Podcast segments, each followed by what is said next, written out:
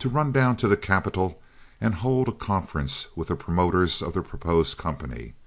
My parents were aging fast, and now that I was moderately wealthy, it was a pleasure to drop in on them for a week and hearten their declining years.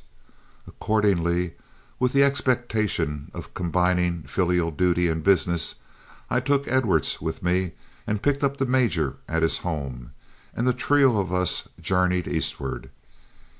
I was ten days late in reaching Washington. It was the Christmas season in the valley. Every darky that our family ever owned renewed his acquaintance with Mars Reed, and was remembered in a way befitting the season. The recess for the holidays was over on my reaching the capital, yet in the mean time a crude outline of the proposed company was under consideration. On the advice of our silent partner, who well knew that his business associates were slightly out of their element at social functions and might take alarm, all banquets were cut out, and we met in little parties at cafés and swell bar rooms. In the course of a few days all the preliminaries were agreed on, and a general conference was called. Neither my active partner nor myself was an orator, but we had coached the silent member of the firm to act in our behalf. The Senator was a flowery talker, and in prefacing his remarks he delved into antiquity, mentioning the Aryan myth wherein the drifting clouds were supposed to be the cows of the gods, driven to and from their feeding grounds. Coming down to a later period, he referred to cattle being figured on Egyptian monuments raised two thousand years before the Christian era, and to the important part they were made to play in Greek and Roman mythology. Referring to ancient biblical times, he dwelt on the pastoral existence of the old patriarchs as they peacefully led their herds from sheltered nook to pastures green. Passing down and through the cycles of change from ancient to modern times, he touched upon the relation of cattle to the food supply of the world, and finally the object of the meeting was reached. In few and concise words, an outline of the proposed company was set forth, its objects and limitations. A pound of beef, it was asserted, was as staple as a loaf of bread; the production of the one was as simple as the making of the other, and both were looked upon equally as the staff of life. Other remarks of a general nature followed. The capital was limited to one million dollars, though double the capitalization could have been readily placed at the first meeting. Satisfactory committees were appointed on organization and other preliminary steps and books were opened for subscriptions.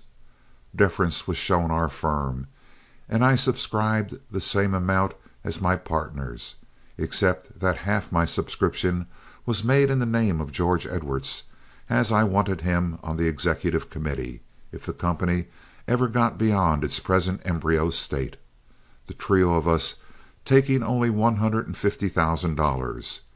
There was a general scramble for the remainder. The preliminary steps having been taken, nothing further could be done until a range was secured. My active partner, George Edwards, and myself were appointed on this committee, and promising to report at the earliest convenience, we made preparations for returning West. A change of administration was approaching, and before leaving the capital, Edwards, my partners, and myself called on Secretaries Schurz of the Interior Department and Ramsey of the War Department. We had done an extensive business with both departments in the past, and were anxious to learn the attitude of the government in regard to leasing lands from the civilized Indian nations. A lease for the Cherokee Outlet was pending, but for lack of precedent the retiring Secretary of the Interior, for fear of reversal by the succeeding administration, lent only a qualified approval of the same. There were six million acres of land in the Outlet, a splendid range for maturing beef, and if an adequate sized ranch could be secured, the new company could begin operations at once. The Cherokee Nation was anxious to secure a just rental. An association had offered two hundred thousand dollars a year for the Strip, and all that was lacking was a single word of endorsement from the paternal government. Hoping that the incoming administration would take favorable action permitting civilized Indian tribes to lease their surplus lands, we returned to our homes. The Cherokee Strip Cattle Association had been temporarily organized some time previous, not being chartered, however, until March, 1883, and was the proposed lessee of the Outlet in which our beef ranch lay. The organization was a local one, created for the purpose of removing all friction between the Cherokees and the individual holders of cattle in the Strip. The officers and directors of the association were all practical cattlemen, owners of herds and ranges in the Outlet, paying the same rental as others into the general treasury of the organization. Major Hunter was well acquainted with the officers, and volunteered to take the matter up at once, by making application in person for a large range in the Cherokee Strip. There was no intention on the part of our firm to forsake the trail, this cattle company being merely a side issue, and active preparations were begun for the coming summer. The annual cattle convention would meet again in Fort Worth in February. With the West for our market, and Texas the main source of supply, there was no occasion for any delay in placing our contracts for trail stock. The closing figures obtainable at Dodge and Ogalalla the previous summer had established a new scale of prices for Texas, and a buyer must either pay the advance or let the cattle alone. Edwards and I were in the field fully three weeks before the convention met, covering our old buying grounds and venturing into new ones, advancing money liberally on all contracts, and returning to the meeting with thirty herds secured. Major Hunter met us at the convention, and while nothing definite was accomplished in securing a range, a hopeful word had reached us in regard to the new administration. Starting the new company that spring was out of the question, and all energies were thrown into the forthcoming drive. Representatives from the Northwest again swept down on the convention.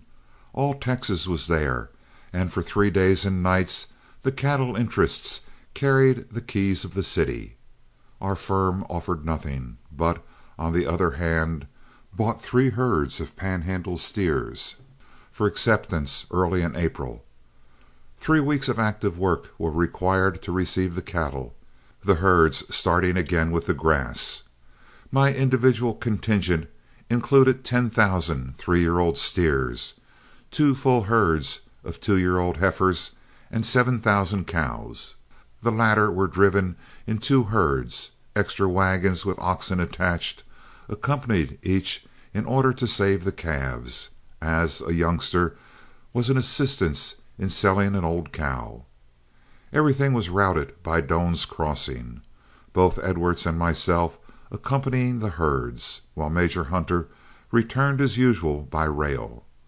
The new route, known as the Western Trail, was more direct than the Chisholm, though beset by Comanche and Kiowa Indians, once powerful tribes, but now little more than beggars.